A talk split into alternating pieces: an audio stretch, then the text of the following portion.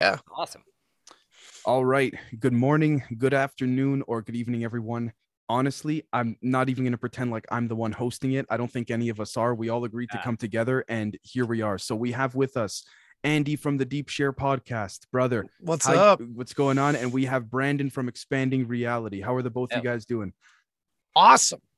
I think this is a great gathering, the three of us. Oh, Oh, I, I this is uh, this was been many months in the making, but we got it. So I I wanted to, if it's okay with you guys, and if you want to take it any other direction, let me know. But the Bock saga, you want to jump right into it because I will tell you, unless there's something I'm missing, I have no idea myself what it is, and I, I So- deliberately did not uh, look it up to learn from you.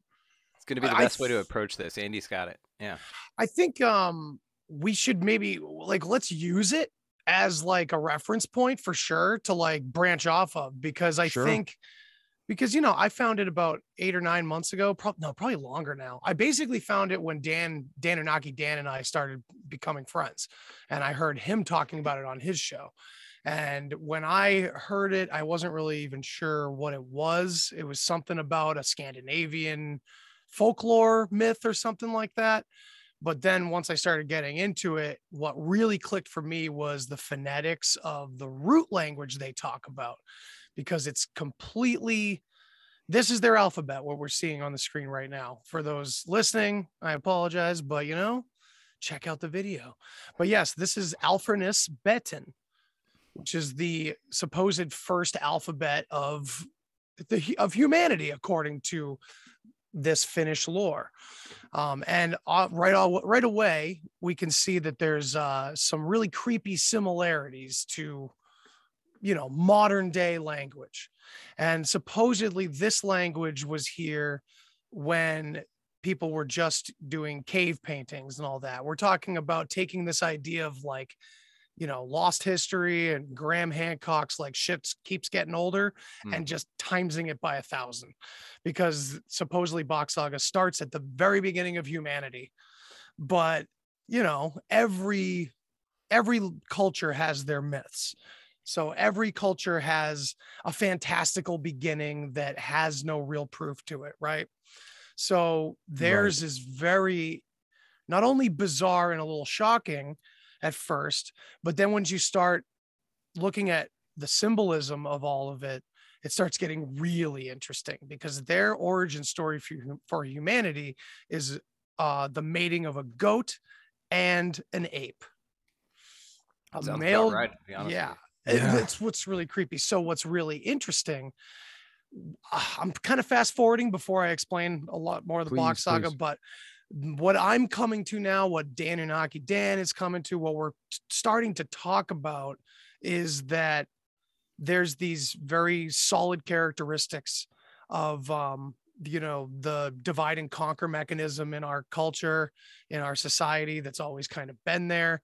And you look at the symbolism uh, around the most sensitive subjects and it's like the demonic goat symbolism right? It all comes from paganism well th- we're talking about the root of that not only of that symbolism but also the interpretations of that symbolism and why it's been demonized and all that. It's it's a really when you deep- sorry andy when you say mechanism are you mean like the blueprint of life if you will? The blueprint at least of this current whatever you want to call it? I would say when we talk about like 13 bloodlines, 13 families, who's running the show, who's behind the gates, like who's, you know, who knows how things were set up and what are their motives. I think the closest we can really come is that at one point or another, I'm not sure if it's all trickery at this point, but at least it seems like the basis for it is this very naturalistic, heathen, pagan, call it whatever you want, that system versus the artificial system. And of course, we can reverberate that idea out to our modern world today and see how we have this archaic revival in the truth community a lot of times. Meanwhile, on the other side, it's this big machine that wants to, you know, uh, automate everything, and it's it's like built out of sloth, basically. Transhuman agenda. Yeah. Yes, exactly. So when we go back to the the Bock Saga story, we kind of get the other end of all the famous religions we've always heard about and all the history that we've been taught because there's a jesus in Bock saga there is ra in Bock saga he is the first son of the family Mm. and it's interesting how we can take the fall in Western religions, the fall from grace of um, Lucifer falling from heaven, um, Ra. Let me see if I can get this right. Hopefully, Dan will will check this out and, and be able to verify if I'm if I'm fucking this up. the story in Bock Saga is that this Ra is the firstborn son, and the king is, of course, upholding the family system. And the family system is very specific with the breeding process because we're talking about people that at one point were desperately trying to maintain the strongest, smartest, most intelligent. So they were inbreeding culturally, not necessarily directly with family like Hicks or like what they might be doing today because of different circumstances, but more of a cultural like caste system and uh, each one kind of led into the next and this and that and it was set up perfectly. But this ra left the area entirely in the story and became like was the rebel son and in fact the prodigal son as well. But they but he like basically goes into egypt and suddenly you're supposed to worship the sun god the the first son instead of the system of of the very specific system that was already in place in this perfect society that the Bock saga suggests was going on. But I'm jumping a little bit. Brandon, go ahead. And you know what's interesting about this? And I uh, had a guy named Jeff Drum on, and he talked about uh, that his hypothesis is that the pyramids were actually chemical factories. But one thing that he said in there was how this relates to advanced peoples coming across another civilization of, the, of maybe lesser advanced technology. I use the example of cargo cults. I think Dave, you and I have Mm. talked about that.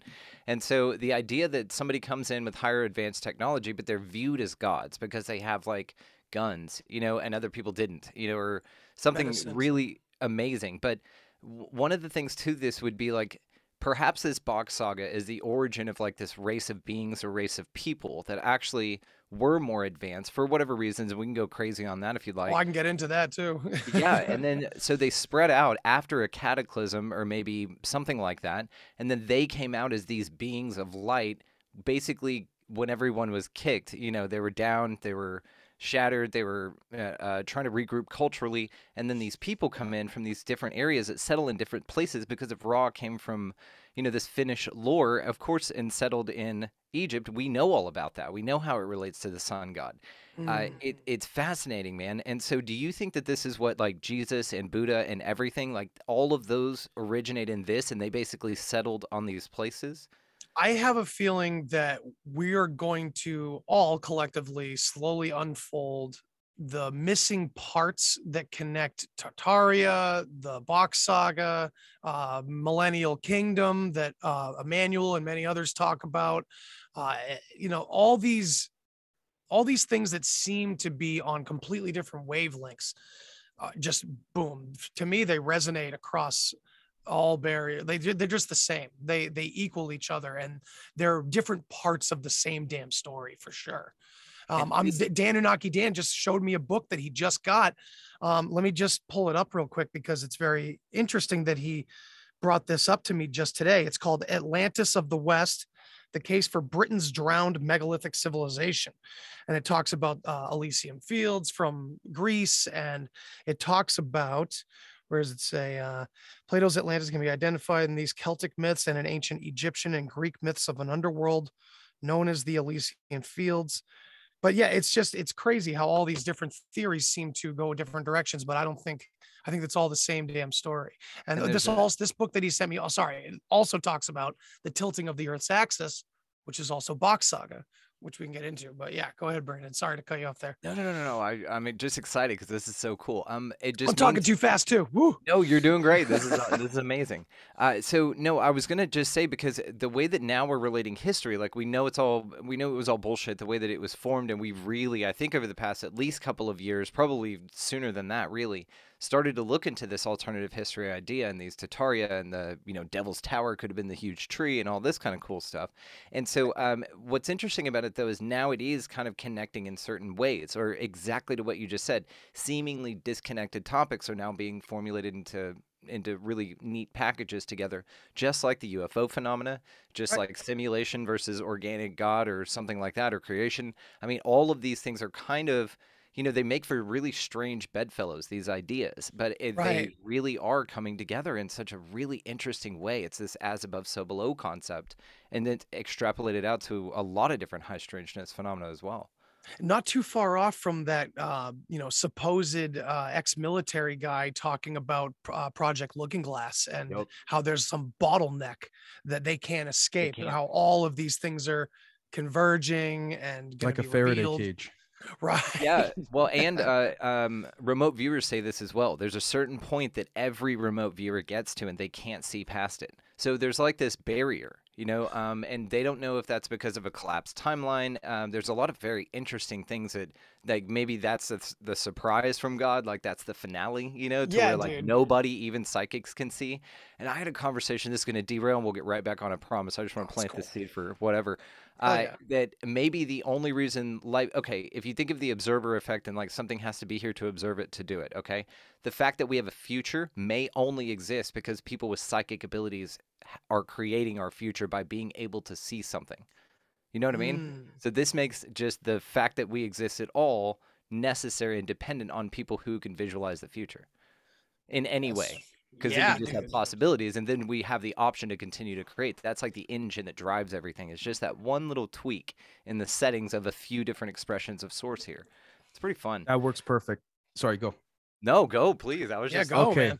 all right. so as you guys have been uh, conversing i've been assembling some things that i've personally found stuck out to me. So if i could share my screen with you guys let's i've been yeah. arranging it in the order uh, to show it to the audience. So we see here, for example, Bock Saga we see this indent, this line here, right? Now, mm. if we, if, for example, take a look here at this line again, I just wanted to get a couple different sources to ensure that that there's uh, accuracy and depiction there. So we see this line here. Now, okay, three things come to mind for me right when I saw this. The concept of inversion. Why do I say that? Well, okay, maybe this is a stretch, but the letter Q.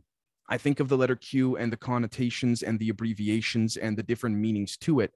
But before we get there for a second, I think of this the tethercraft. You oh, see how oh, there's STS an STS 144?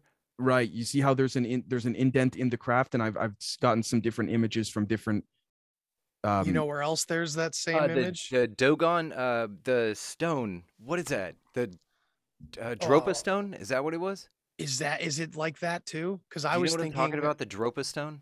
I'm thinking uh, when people are sharing all that crater Earth shit, where there's ooh, so much more yeah. land and beyond the the ice mm. is shaped. There's a bear. There's a there's a pathway through the ice where it's, it's like it's a perfect. Gate. Yes, dude. The summer. Yeah, I know. I'm a big fan. I know. So we're uh, seeing a pattern somewhere. Dude, this uh, for sure. And that notch, I'm telling you, there's a stone. I know there, I know what you're talking about. There's a stone disc. I don't know where yes. in the world, but there is a stone disc. Same, yes. Same thing. Same. I also had a great conversation with um, Murph for, uh, previously from Realize Radio last night, and he hasn't done a lot of shows lately, but he's very into the color tuning. Mm. If you guys mm. are familiar with that, and whether I believe it or not, uh, that those images were the exact colors that I was supposed to be looking for. Wow. Isn't that crazy? Wow. See, yeah, this works. Yeah. So, the, Dave, your point on this was perfect, man. I want to get back to that mm, because this, I like this that. I got, I got. I can tell more, you what it means for the Bock saga. Okay, pl- okay. So hold on. Uh, if you could tell us what it means for the Bock saga, then Brandon, you go, and then I'll lay out my other two things because I, I have it written down. So no problem. So, uh, vaguely speaking, the let me tell you a little bit about. Let me just give Dave uh, the kind of background that I gave you, Brandon. Because if you could too, yet. because I think even a fair amount of people in my audience don't even know. So okay, please, so thank you. This is this is uh, collected. This is collected stories. Well, it's not collected stories. It's one story from one family but it also matches up with uh, the Lemminkainen uh, Finnish folklore um, that was put together by a man going around to all the different woodland tribes in that area back a long time ago. And putting together all the stories that they talk about and creating this mythology that lined up with one another. And Bock Saga does as well. Um, Bock Saga tells this story of how we got here in the beginning and and how the earth was not tilted on its axis at the time it was straight up and down and what that meant was helsinki finland was the north pole and this is literally where our term hell comes from and I'll, we'll get to that because my friend Is this Yaki what you meant? So is this what you meant a couple days ago when you told me, Dave, it's a little controversial? Or uh, well that's the beginning of it sure Yeah. yeah there's a lot of controversy for, so, for sure sorry to interrupt you, but that's interesting. That's okay. Um, so yes, we'll get to why it's hell, but um, so in this paradise in the North Pole where the sun was perfectly going around 365 24 7 because and everything was growing so it was garden it was the garden of heathen as we like to call it um it was um where the first humans kind of had the all father the kingdom was up there and every other part of the earth was connected to this all father system where the same system rung out across the entire world. We were all one people in this story. And we were also all tropical because the entire planet was tropical. There wasn't a drop of ice on there, it wasn't cold enough anywhere. Then Ragnarok happens. And what's interesting is this phrase, this term is kept and is is present in Norse mythology as the end of the world, or what is commonly known as like a destruction by a great dragon. So this first cataclysm tilts the earth on its axis. And I actually believe the Bock Saga says it tilts the entire galaxy, that this is a galactic situation. Who knows? But anyway, when this happens, ice covers the entire northern hemisphere. Horrible, you know, weather changes occur.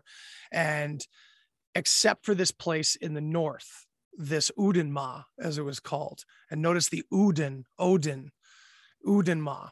And it meant the sun. It was sun worship. It was, you know, Odin was the sun, Udin was the sun.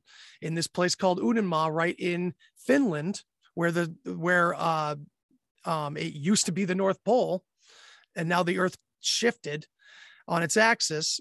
For some reason the uh the gulf stream perfectly covers that area. Travels right through there. Also there's a lot of volcanic activity in that region. And apparently according to the sta- the saga this kept udenma from freezing over unlike the rest of the northern hemisphere that was devastated by ice.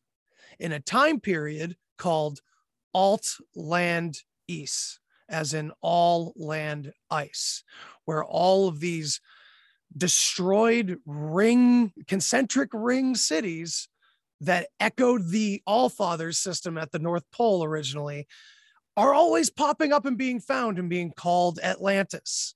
Could I, So- sorry, very quickly, Yeah. uh, could these be the same? And I'm just throwing ideas out. The same individuals that may this could be the starting point of, oh, how are there humans in inner Earth and how have they uh, survived for so long? Could that have been the initial? Yes, I think so, because it talks about them living in cavernous areas underground. Oh, it- like so my Uden, God. So Udenma was was unfrozen. It wasn't affected by this alt land east period time period, this all land ice period.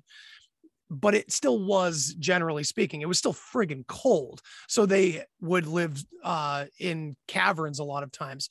But also, the interesting connection is we have Arctic animals and we have Arctic people that are all blonde hair and blue eyed, right? It's because of this climate, right? And so the story goes that eventually they so they survive in this Udenma area, but it's it's pretty hard. But the rest of the northern hemisphere is annihilated. It's completely frozen and destroyed, and everyone is suffering. There's no there's no advancement. And so during this time period, and you can imagine this lasted thousands and thousands of years. Right. Imagine one group of people being able to philosophically, technologically, ethically, whatever, advance while the rest of the world was just completely stunted. Now they talk, Bock Saga talks about the ice grading the crust of the earth. at one point, and it talks about the beginning of this the the receding of the ice, and eventually this would lead into the flood, of course, and this is where, at least according to Saga, this is where all these myths come from of these gods coming down from heaven. Because this place in the north called hell to them was also it means heaven. It means completion. It means balance. And it means home. So these gods these shiny ones come down. And a lot of times they're even described as nordics of course. We get that. And we get the inner earth Nordics and the Aryans. And what's interesting about that line of thinking is that when you look at how this original Udenma system of the Bock saga was set up, uh, it was very Aryan because long time after this, when the flood happens and when Udenma is no longer cut off from the rest of the world, and they could finally mingle with the rest of the world, this is kind of what what myself and and Dan Unaki we're, we're kind of wondering if this is where the story of this fall comes from or this when the Nephilim come down. Because we're talking about interbreeding. We're talking about the breaking of this um this birthing system this procreation system that they had kept in place. But what we're also talking if we step out even further we're talking again about nature versus artificial. Another way I would say that, I said it on Twitter earlier today. I said it's a war between if it ain't broke, don't fix it, and be the change you want to see in the world. Neither philosophy is wrong, but they have their extremes. We see that in the elites because it seems like these two forces are, and Dave, you and I just talked about the two forces it seems like yeah. these are the characteristics of those forces that have a place of knowledge how things started how things got kicked off and i think from one perspective the saga is very accurate especially with the, the language and how it relates to all of history phonetically which is uh, really creepy if i could say uh, pertaining to the concept of hell and how when it, it's cold and they call that hell if I can make a quick correlation to someone that I think you guys have had on your shows, or I know uh, Brandon, you've definitely had Micah on, where Micah he, Dank. Micah Dank, yeah, he pos- he proposes that the concept of hell relative to the zodiac wheel, which was given to us by whomever, possibly what you're saying, Andy, very very possible that hell was actually wintertime because you couldn't go outside, you couldn't plant, you couldn't crop, you yes. couldn't eat any of that. Um, but Brandon, did you want to jump in only because I wanted to? Uh, first off, uh, Andy, thank you so much for oh, no laying problem. that out. Uh, truly, uh, but Brandon, do you want to jump in before I finished off the the other point? yeah, absolutely. So please, I have please. a couple please thoughts do. on this, and it's just fun because I love this story. I love these things, and thank you, Andy. And we had touched on this. Um, now, one of the interesting parts about this is whenever you talk about like that, it was all a centrally heated area, and then it was all like this, and then all of a sudden there was devastation, and then it only was hot in this one area. Mm. Now, what's mm. interesting about this again is kind of this idea, and you talk about rings, and you do the as above, so below, and the all land is, all land ice, Atlantis, mm. of course, that translates. And so you could see the etymologic, um, etymo- etymological origin of that. And so uh, going from there, though, it, it seems like that could also be an interpretation of I'm not a flat earther but it's one of these things to where maybe this is this ring system and maybe there's a northern point on this plane and it originates either from above or some sort of toroidal to where it recycles things and produces new things and pushes things out experiences and comes back in to, to reintegrate and then reintroduce so it could be that would be viewed as cataclysms to us, but from some sort of higher consciousness system, all it's doing is rolling this movie of these different interactions in this place with these conditions, and then it changes conditions based on whatever. But this would be viewed in this way as like this uh, plasma apocalypse, as Planet X and Nibiru, um, mm. Nibiru coming back. Like all of these things can be described in this way. But one right, of the right. layout things that I'm thinking is when they think cataclysm and they think only warm in this spot, maybe that sun in this system that creates the rings in this extra land idea is the thing heating it up and it moved away so far that the that the people that didn't adapt and the cymatic pattern as it was reforming and as that sun was moving they call it the migration of species this is one theory about that heaven's gate place or the summer's gate in the model uh, and it's just Mhm. sort of this ever expansive thing that as consciousness progresses it expands out in physical rings in this place as we evolve our environment evolves for our evolutionary process as well. So I it's like this that. kind of yeah it's this kind of step thing. So that's just something interesting to me. Also the idea of hell being hijacked by an organization that wants to distract you and so they would make it hot. Yeah, the They first sun. burn forever when in reality with the origin story it was really a cold place which makes more logical sense to us.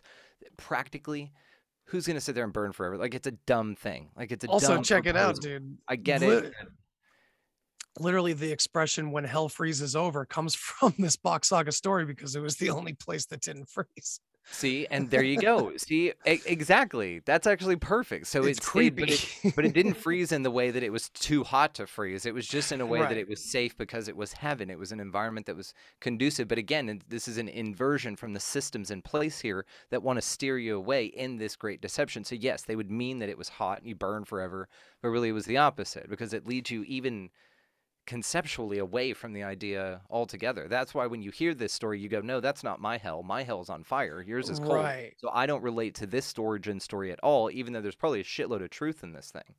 Well, and the- the- there's a whole aspect of this that we've completely left out because I'm still researching it. Uh, Dan's still researching it. It's there's more to the story that it, because when this ice age that we talk about happened, even in like realistic, well, not real, I shouldn't say realistic, but like, you know, the the authorities when they talk about the ice age, it wasn't the entire Earth. It was more so in the northern hemisphere. If So yeah. uh, we have an ent- so when you think about this this original system of tropical races that were all connected using the same systems, give or take, um, you have to think about the entire southern hemisphere and you know what powers were going on there and what happened when all of these things met. And that's where you know you have a control aspect to history but then you also have a game of telephone. It, it's both. It's not one or the other. You know a lot of people think it's all just ah it's telephone it's just coincidence. No one did this on purpose. It's both. It's it's not one or the other in my opinion. You know Okay. someone knows this fucking setup and takes advantage of that. And i think it's two people you know picture two people with a guy in the middle that doesn't know and they're fucking each other over to make the person you know what i mean? Like oh well you know brad did this to you. Dude ugh, i can't say that he's doing the same thing because then it just gives up our whole fucking thing. Eh, you and we hate each other nailed- already you know? You have nailed this for me lately. I have been pointing out so many things that I disagree with in the thing that resonates with me the most, as far as like psyops go and all kinds of stuff. So yes, it is like this, but I think that this exists on purpose. I, you know, for just a little bit of philosophical here, I think that it exists as yeah. a point for you to calibrate. I was talking to uh, Vanessa Lagoon. Her episode will be out on Friday. She's an Australian um, life coach person, but what she really is very interested in, and she's a she wrote a book called Unspiritually Spiritual, and it's a way more grounded version of this. And it's basically what we were talking about was I don't see Archangel Michael, but some people do, and I'm a fan of that. You know, I think it's awesome, and I'll I love whenever they say, "Hey, Mike, Archangel Michael said this about you." I'm like, hell yeah, but I don't see it that way. But there are grounded perspectives that come into this. So when I get back to the Bock saga, what you were talking about about the so if you flatten it out, again, I'm not a flat earther. I just think the thing is fascinating. If you flatten it out and you think of the center point of this being the North Pole, where this new sun comes from, speed it up tremendously. You would heat up a zone. It would fling out centrifugal force like to an outer area. There would be a wave of cool in the middle until a new sun came out, like clockwork, by the way and then it spins out and as it evolved over th- thousands of years whatever there's rings that then concentric out with ice in the middle of them as breaks. So this is where you get the black white black white hot cold hot cold like this and we're not ready. representation of duality. Yeah on these huge cycles and maybe this is what this is and this is what these cataclysms are and yes as those long cycles go and as this basically iceberg ring moves, you know, with the new sun and a new sun comes out and a new iceberg ring moves, it scars the land, it scours, you have volcanic activity as well, and who knows what's going on below this? Like if this is this sort of toroidal or plane, maybe there's something on the inside, maybe we're on the inside. Who the hell knows? That blew my mind the other day. Somebody was like, "We're on the inside of the Hollow Earth." I'm like, Oh, "Oh yeah, yeah. that is so cool." Anyway, just, so- yeah, just to look up and see our sun and go, oh, that's the the thing inside. Like, oh. Exactly. But this would that'd explain why. Just real quick, and I'll shut up. Uh, this is this is No. the this is the would explain maybe why that there was uh, that the ice age happened mainly in the northern hemisphere because again, if you flatten that out, that northern hemisphere would be where the ring glacier is as the new sun progresses on its way out, and then a new sun comes in, and these species then just migrate out. This could also be again. This is my favorite way to think about this, where we get UFOs and all of that. They're not from somewhere else. They are they're from another ring, from a sun that's been here a lot longer, and that's why they have the technology because they're in this zone or area that's technologically crazy. But whenever you're on those outer rings, you've been through the inner one, so you have access to them. You can always go back in, within. Again, it's as above, so below. You go back within. Right. Anyway, like this the toroid, like how the toroid field flows in and out. yes, Exactly. it goes back in on Exactly. itself. I Dude, that goes with the Yggdrasil tree too in Norse mythology. Uh, We think it, it has a lot to do with toroidal field. right. You know, it's yes. the most dense in the middle. and know? in my mind, like the older the stories, the less dicking with them has occurred. You know what I mean? Mhm. I mean, you've Yep. had more time to dick with them, but what I mean is their origins at their core, if they haven't been really manipulated, like interpretationally, of course, they could have been, but Mm. really, if you can look at it and know, there's some truth in there, you know, of course, because that's all they wrote down is what they saw. They didn't, you know, I don't, I don't know, to be honest with you, but it seems in my mind that you would take this a little bit serious. that's what I'm very curious to see what happens this summer with uh, Bock Saga because um, it's not obviously just me and Dan and a couple others talking about it here in the U.S. You know, we have publications coming out left and right about this Lemminkainen horde. So part of the saga is that when the um, first family that had continued all this time wa- way after the uh, the flood and everything that you know these systems continued and all that when the Catholic Church and the strong arm was coming through that area of Finland after it already completely overtook Sweden and completely converted it a long time before that, uh, when they were protecting the last, you know, the, the Udenmaa right in Finland where, it was. And uh, the Catholics came in and destroyed everything and killed everybody. But the whole thing is, is that before that happened, the Bockstrom family went and buried uh, I think it's like 200 miles, or could be like, yeah, I think it's it's outside of uh, Helsinki. Um, this place in the Lemminkainen Temple, supposedly, um, that Ior Bock, the one who, you know, gave this story to us in the late 80s, um, he still owned that property. You know, uh, they buried all of their treasures underneath this gigantic temple and purposely buried it. You know, and uh, it was only to be revealed to the world after a certain amount of time. And it's just it's crazy what it might come this summer because people are more and more people are joining forces to go help this group of uh, temple diggers that have been faithful to Ior's story all this time. And they've been going back there and renting excavators and hiring people and digging and digging and digging. And supposedly they're going to dig it up this summer they have 1500 people from around the world coming coming to volunteer to help. Have they done like you ground penetrating radar and stuff like that? Do they know They that did that with the stuff? most northern castle in the world.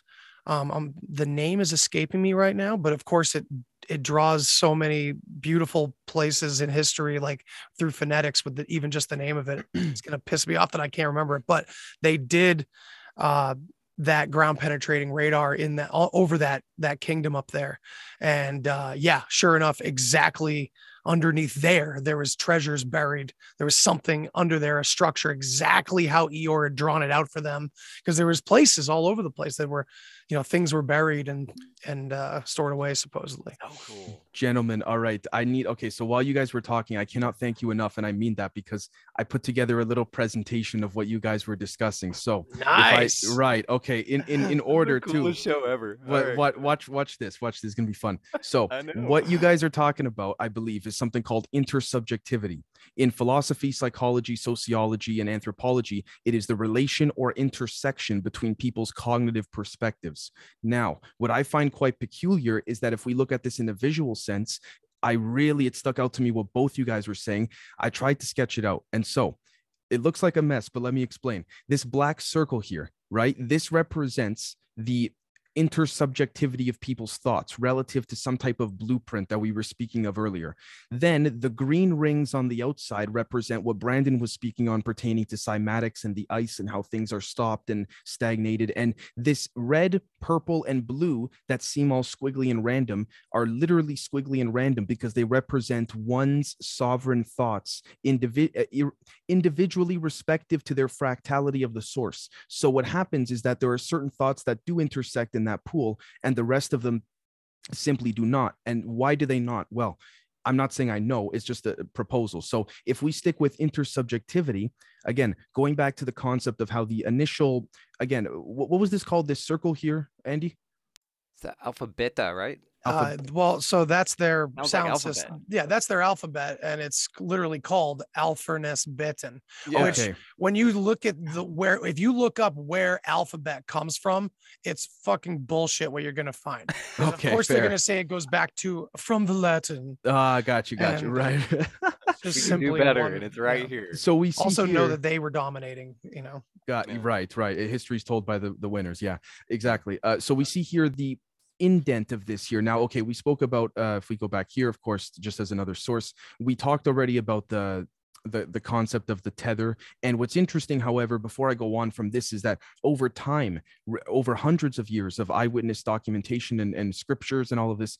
The consistency has been the same pertaining to the descriptions of the visuals. Now, I'm not saying that's what it is, and there's been stagnation in development, just that that's what we see, which again, going back to the concept of that intersubjectivity, seems to be within that black circle. And I'm just using the color black, actually, maybe not so ironically, but anyways, point being, now, if we head over to this concept of Q here, so we see, for example, that again, like you said, Andy, the ISO basic Latin alphabet. There we go. Now, I when we look here at E- Egyptian, Phoenician, Greek, Etruscan, Latin, the stick or the whatever you want to call it of the cube there is is on the outside rather than the inside. To me personally, this speaks to a concept of again inversion using intersubjectivity to keep us within this type of uh, trap or or whatever you would want to call it. Right. Okay. Now, before I uh, speaking of the 13 bloodlines, the Nephilim DNA, all of that, I would dare to say the reason it all occurs within here is because whatever you want to call it, a, a- we're a, a, science lab, we're a zoo, or whatever you want to say. Now, I can't believe I'm actually quoting uh, uh, uh, Jim Semivan pert- uh, pertaining to this, but uh, former, for those who don't know, former 25 uh, years CIA clandestine agent. He said on a podcast recently, he goes, think of, for example, if you are a micro to a microbacterial little bug on someone's skin, but that's in to perspective, the micro, the macro, that's all you know. Now imagine if, for example, relative to the, the, the person, they're getting a needle, an injection of whatever. And to the to the little bug, that's some big thing coming from the heavens. That's some big rod of we don't know what coming into our world. Again, perspective. Now, to top it all off, uh, let me make sure. Yeah, okay, I got that. Now, to top it all off, this right over here, you could see that I'm gonna be applying to the uh, the School of, of Dude, Arts and this is thing. and- awesome. Oh Please yeah. send me this. I want to hang them on my fridge. I will print these out and put them right on the refrigerator. Oh, and This is also, if so I- sick. if I could say this was actually on a Zoom call I just did, but again, if we're in a Faraday cage, all of the other light spectrums are bending around it. Yep. Which also, by the way, does this not also remind us of what happens when you shoot a um when you point a laser beam at a at a UFO? The light bends around it because it's voiding the current grid of the intersubjectivity blueprint that we're in.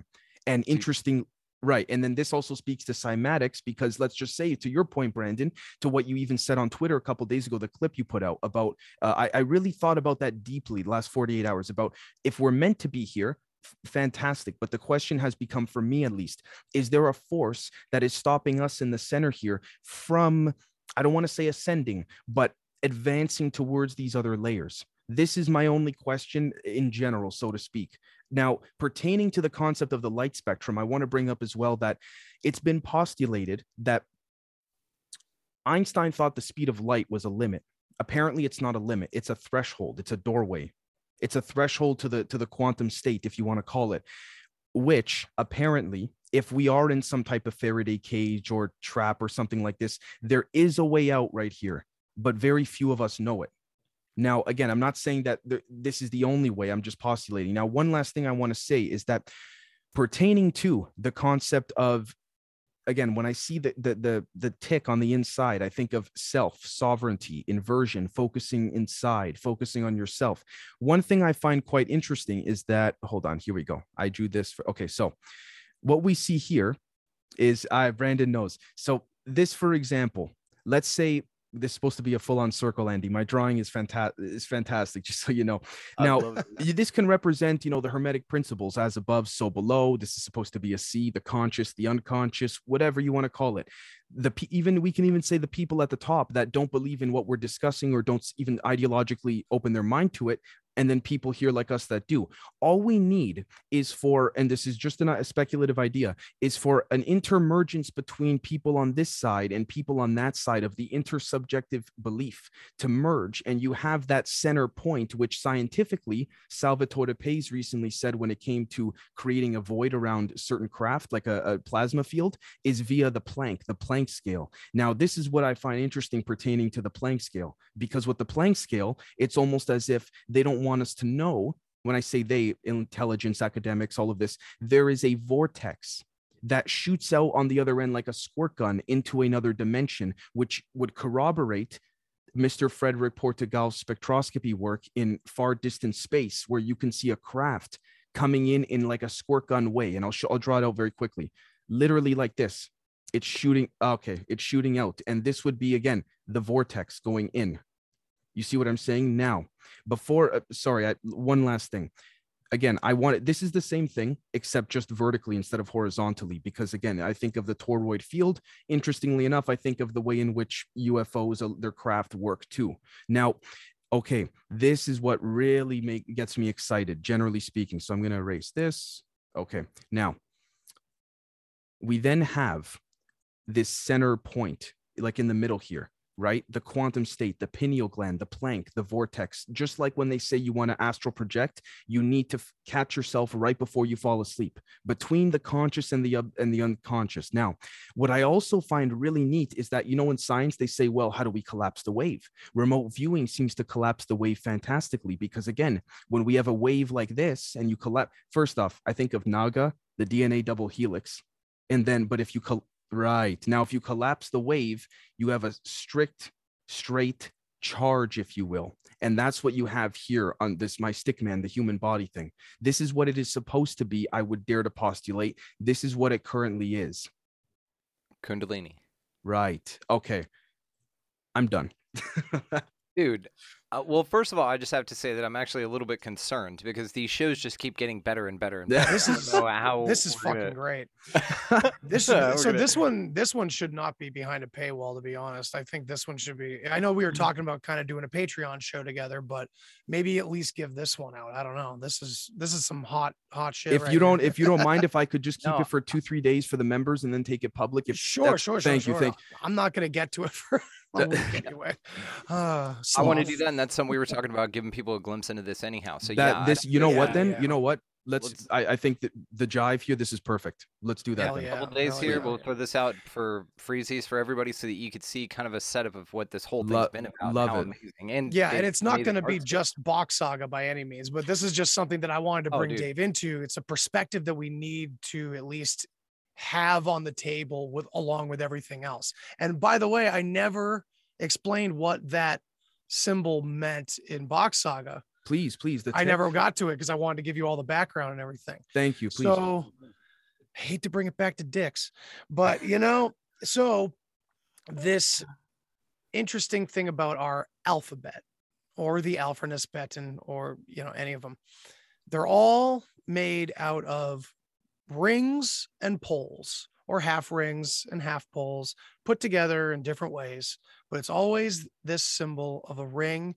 and a pole. And this, according to Bock Saga, was literally because of the North Pole.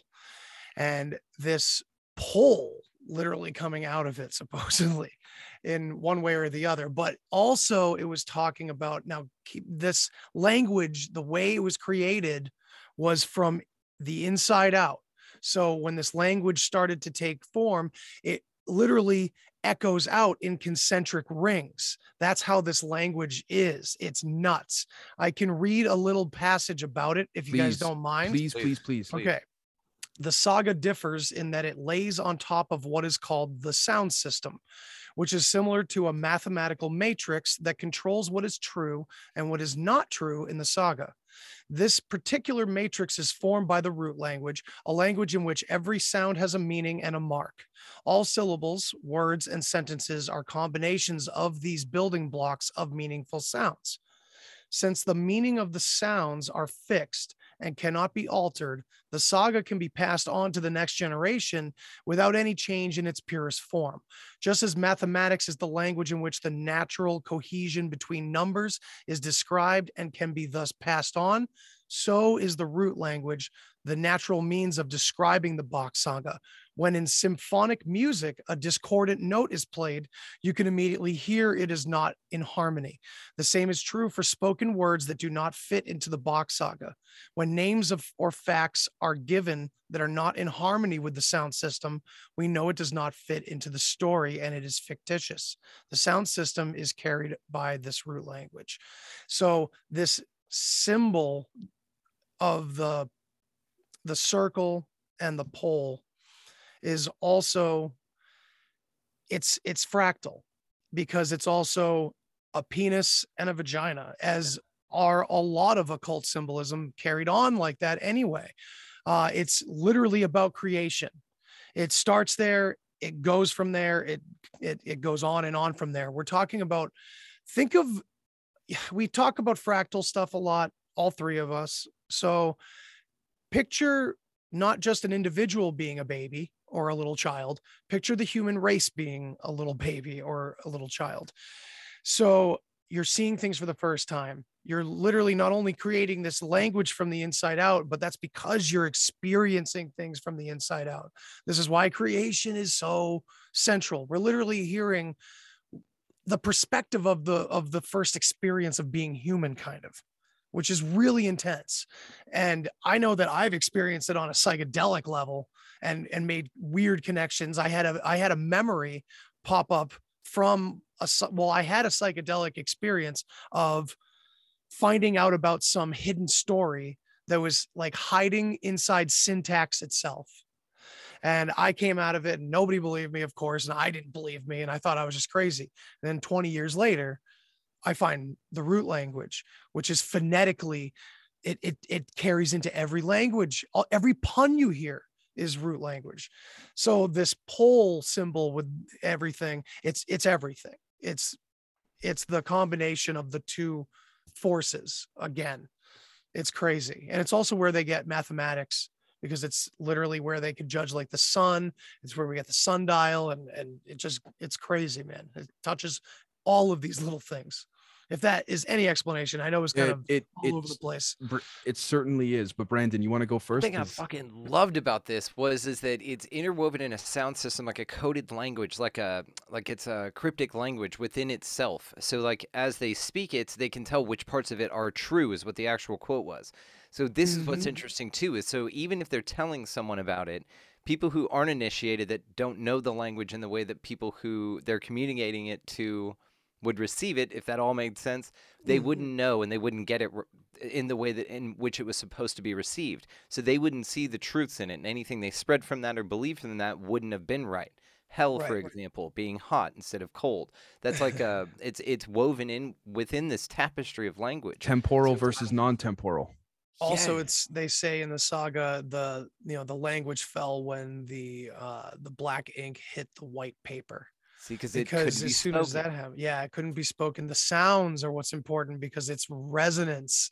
It's because and that's why we can look at puns now or this word magic that we all like to talk about. You know the we wake up and say good morning and it's like oh that's inverted and you know it is. That that may not be connected to root language necessarily but it's interesting that puns are the lowest form of humor Meanwhile, it's phonetics is the key to understanding what I consider this, what this is, what this story is, and how they're telling the story of how the force, and we can call it the Catholic Church, and they call it the Catholic Church, but I think we all know that it's something much more primal inside the human ego or the human consciousness of the culture or whatever this being is that we're a part of that's what was happening you know what i mean? Like it was a force that overtook this and and shrouded everything away and this was the tower of babel where we had this root language that supposedly was all over the earth you know? It's pretty crazy. So we had natural cataclysms that that fucked it up but then we also had you know this force coming in that wanted everything clothed the sexuality my god that's what's demonized most about the pagan world of course from the catholic side so it's like this is part of this is the root of that no pun intended See, I they- oh please. no, no, no, no. Go ahead. Go ahead. Uh, I was gonna go on one of my tangents again, so you probably Okay, best go quick. first. Yeah. So uh, back to what you said though uh, about things. Shit, I lost it. Uh, being connected. Uh, fuck it, I lost it. If I, Phonetics? if I find it again, it was phonetics. I honestly lost it. That's okay. Hmm. It's My okay. no ahead. problem. As I, as I'm rambling, please. Yeah. All right. So Go ahead. I got a I got a little bit of speaking of which oscillations and all of that. All right. Enhancement, uh, neuroscience.org. Enhancement of gamma oscillations indicates preferential processing of native over foreign phonemic contrasts in infants. Now, what's interesting here, again, is that I wonder, and this is just an intuition thing as I'm as you're speaking, Andy. I wonder if they spoke with their lips. I wonder if it was telepathy from the get-go, and then the the the the writing of it, if you will, was just out of a visual representation of that telepathy. And again, it, it seemed as though when you talked about harmonics and oscillations and all and acoustics, I thought of personally acoustic levitation or you know something of the sort, which interestingly enough seems to be directly correlated with remote viewing. We now know that because Hal Puthoff has come out and stated that again, w- as it pertains to um, EKGs and and uh, all of this. Now, for if we go to pubmed.ncbi.nlm, what you guys know it is, Cort- cortical processing of phonetic and emotional information in speech, a cross-modal priming study. So, the current study employed behavioral uh, and electrophysiological measures. Again. Electromagnetics, this concept of that. Now, to investigate the timing, localization, and neural oscillation characteristics of cortical activities associated with phonetic and emotional information processing of speech. What I find interesting is that localization, this reminds me of entropy and negentropy pertaining to, again, quantum physics and locality of perspective via that of the dual slit experiment. Not only this, but this reminds me again of the, f- I, Uh, canceled the tab, but the um the the Faraday cage and the the fish bowl or the fish tank and the light bending around it. So we have this in addition to electrophysiological measures of of what they're investigating here. Again, what's so interesting about electromagnetics and, and all of this is that there seems to be within particularly the pineal gland something that is what many have claimed, not me, but claimed is a uh, piezoelectric or piezoelectric activation, which again, going back to the way in which these crafts seem to operate, these crafts seem like a nuts and bolts uh, tin can version of us, in my opinion. And I wonder if, again, if we go here back to the concept of oscillations and, and all of this, if there is a direct correlation, and I'm just speculating, if they bring up harmonics and oscillations so avidly, I just, I mean, I think of Tartaria being wiped out within an instant because of some type of direct energy oscillation, allegedly, or an acoustic thing that apparently spread across everywhere. And I wonder if that was the same for uh, the Bock saga, except going back to the concept of that that tick down it, down in the center was a peaceful revelation or result because of the inversion concept. You, do you see what I'm saying? I know I'm a little all over the place, but the Yeah, I- like the marking of a golden age, like the age of Aquarius, like what we're going through now. Like we would mark this time with an inverted Q, not an exver- exerted one. Right, because That right. was the great age of deception. I'm again, I'm just throwing ideas. without. Yeah. I love it. It's it's an excellent uh, representation. I love the symbolism there. That makes sense because yes, we're looking within. That's a within period. That's a harmonious period. When you're external, when you're looking without, when you're looking for outward validation, outward joy, happiness outside of yourself, it always fails. That's where the great deception lies. I, Mm-hmm. I remembered what I was going to say by the way. Dave. Perfect. So something that you said earlier was fascinating to me. Um, I'm gonna get to it in a second, but also something you said that was fascinating to me was when you had the ring up with the line in the middle with the two um, portions on either side, and you said they don't know and we do know, and we're pulling each other to the middle. I think that's half true. I think the people in the middle are the ones that don't know. I think that the people, but the that all people know here, most people know here, the two in the represented top and bottom, the most extremes know exactly what's going on, or at least know what's not true. Some may say exactly what's going on, like let's say the elites. Now they know that, but they use that knowledge against us to say and gaslight us into saying that that's not what's true.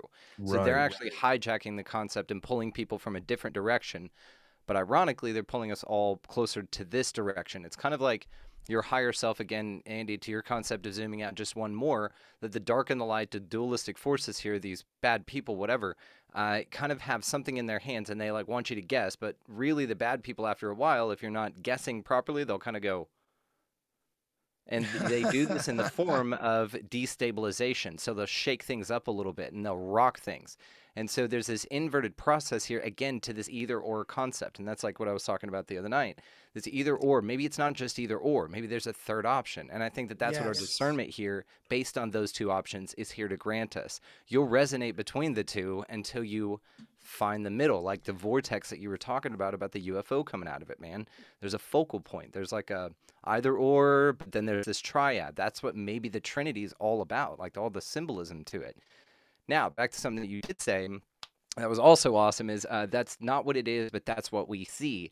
Now, this is something Mm. fascinating. My wife shared a quote from David Bowie about uh, UFOs, and it was about that he said that maybe that's not what they look like at all. He said maybe that's our mind's way with that uh, alternative, alternating reticular system, reticular activating system. My apologies. Uh, that really just fills in the gaps for shit that you don't understand. It'll kind of make something up. Information processing. Exactly. Right. And so maybe what we're seeing here is and but that quote that you said, maybe that's that's what it is, but that's not what we see. You know what I'm saying? So like we see one thing, but it's maybe completely different. And that's is why maybe UFOs appear completely different to people. And again, it's all kind Oh of my together. god! I speaking of which, so hold on. If I could say very quickly, yes. All right. Oh, hold on. Uh, not that. I was actually trying to do a circle. Hold on. Uh, the the intersubjectivity thing here. Let me see. One second. Do, do, Exactly. That's what I was saying. Back to your circle deal with the rings, with everything. And so you're given an environment that's distorted from an area, you're able to calibrate. Yeah, there right. Okay. Now I wonder, are you saying that, for example, by finding that middle ground, again, the black circle representing intersubjectivity of our of um, others' thoughts, if you will, this black circle increases in size and overlaps and replaces the green rings. Yes. Right, which speaks So to it ripples out like a like ripples on a pond. Oh my gosh. So what And ends when up you hap- extrapolate out Atlantis, you know, it's visually represented. Oh my way, as above, gosh. below. Right. So then say the black replaces the green, and then now this black is the new represent. So then we Yep. become more of a collective consciousness, and then holy crap. And then a new ring appears from the middle out because it keeps resonating out. It's So a this is the thing vortex, and it's the toroid Exactly. field because it keeps Yeah. coming. Man, we Maybe. need Dan Winter in here with us right now. We'll I have him hop in on the next one. That'll be fun. Oh my god. We'll god. just keep adding people, like a like a song that adds dude. instruments We to it. should, We'll like, just add someone else to this conversation next time and keep it going. we should frame this as like like a science project. Did So- you guys ever see that 80s movie, My Science Project? That was great. No. I saw was Weird Science shitty. from the 80s. Yeah, Weird Science was great. Equally great. Bill Paxton. Real Genius was We should- also good. Uh, we should call that the name of the series. My Weird Science Science? Um, Project. our, no, our science project. Our Science Project. I'm just kidding. Um, I actually kind of like it. Like Bill Yeah. Paxton? Okay. Very homegrown. what was I mean, it doesn't gonna- have to be just that, but Yeah. Oh my gosh, something this like that. on so many So, and then you can think yeah. of the- think of the rings then as experiential levels of consciousness, and maybe like that we continue to um, fractals, fractals, fractals. Yeah, absolutely Right. fractals. Maybe we reincarnate, let's say, in a physical form, but those forms change as the ring evolves, and you're kind of in this team basically that's on this evolutionary process together and we're all kind of moving out and it's destabilizing and it changes new rings appear from the center and push out because those are now new experiential realms and cultures and peoples that and are having from different experiences a 3D perspective on the top corner here, if this is the toroid field, is just going in Yep. and out and in. Yep. Right. Okay. Wow. Um. and we're kind of skating on top of this place, you know, consciously, and then we just reincarnate, reincarnate, reincarnate, reincarnate, reincarnate, and then our time's over. and then we cycle through something else, and then we reincarnate, Wow. reincarnate, Well, reincarnate, reincarnate. I did want to ask you guys something. If there, if, if again, not to put both you guys on the spot during the recording, but We'd for the sake, for the sake of the, uh, for this being the first epi- episode and stuff, I hate to be the party pooper. Would we be able to to cap it soon? Simply Yeah. because I think we've covered so much that the audience needs to get as a public episode. It's like whoa. So Yeah. you know what I'm saying? We covered a lot, yeah, but we'll I, do I don't mean to run one. the. It's not my show. I don't mean to run the thing. I Dude, just wanted. No, I totally agree. Yeah. That's totally that's Cool, totally cool. fine as a little intro. You know, this was heavy, heavy duty shit. And also, like, I just want to clarify, like, the Bock saga. I, I mean, it's one perspective. Oh It's yes, of just course. one perspective. Of but I mean, it's a very convincing one on some levels. You know, and I think it it's just another important piece to our puzzle, and that's Right. that's really what we need to focus on and what it'll what it'll tell us about our history because that's really what we want to find out. And I think, you know, finding out what this UAP situation really turns out to be, this phenomenon as it's so I think it corporately speaks to, the, branded to now, yeah. uh, it's like, you know, it speaks to everything we've ever questioned, you know. So it's it's not it's just it's it's nuts and bolts, but then it's not nuts and bolts Right. but it's all you know and the saga there's almost no spirituality to it the Mm. spirituality itself is being human and it's it's very occam's Love razor that. And so th- there's a good way of, of learning from that perspective regardless of what we all want you know decide to pay attention to elsewise like i love the uap phenomenon situation going on but there as comes a point. dramatic as it is in um, certain some circumstances like i still you know it's ever since i was a kid so i can't let go of that necessarily but i do think all of our historical mythological stories i'm starting to believe that those were at least human based uh, stories i'm not sure right it- know? that that's wow that's so well said because when you think when you look at it it's like okay the, it seems as though that the uap thing then expands to extrasensory perception which then makes you think okay paranormal and then it comes to this stuff. It's like exactly there's a whole court like brandon said it's like the, the toroid field it just all Yeah. connect exactly. Yeah, and Uh, Dave, you and I have talked at length about how like a lot of UFO sightings, the UFO fades in and out when it when it disappears or Oh. appears somewhere. It's Yeah. almost like a frequency coming in and out. So obviously, we're dealing with something more than just nuts and bolts. But when it's in our frequency, it's has to have a logical explanation right by the laws of physics. It has to. But outside of this frequency, it doesn't need to accord in that way. right it so s- in the in the accord to this density exactly Yeah, this density has bol- bolts and nuts and computers Right. and propulsion systems, and the- you know, you know, it's. I couldn't it's- I I But couldn't then- agree more. It's pu- it's So using vacuums to pull from other yeah.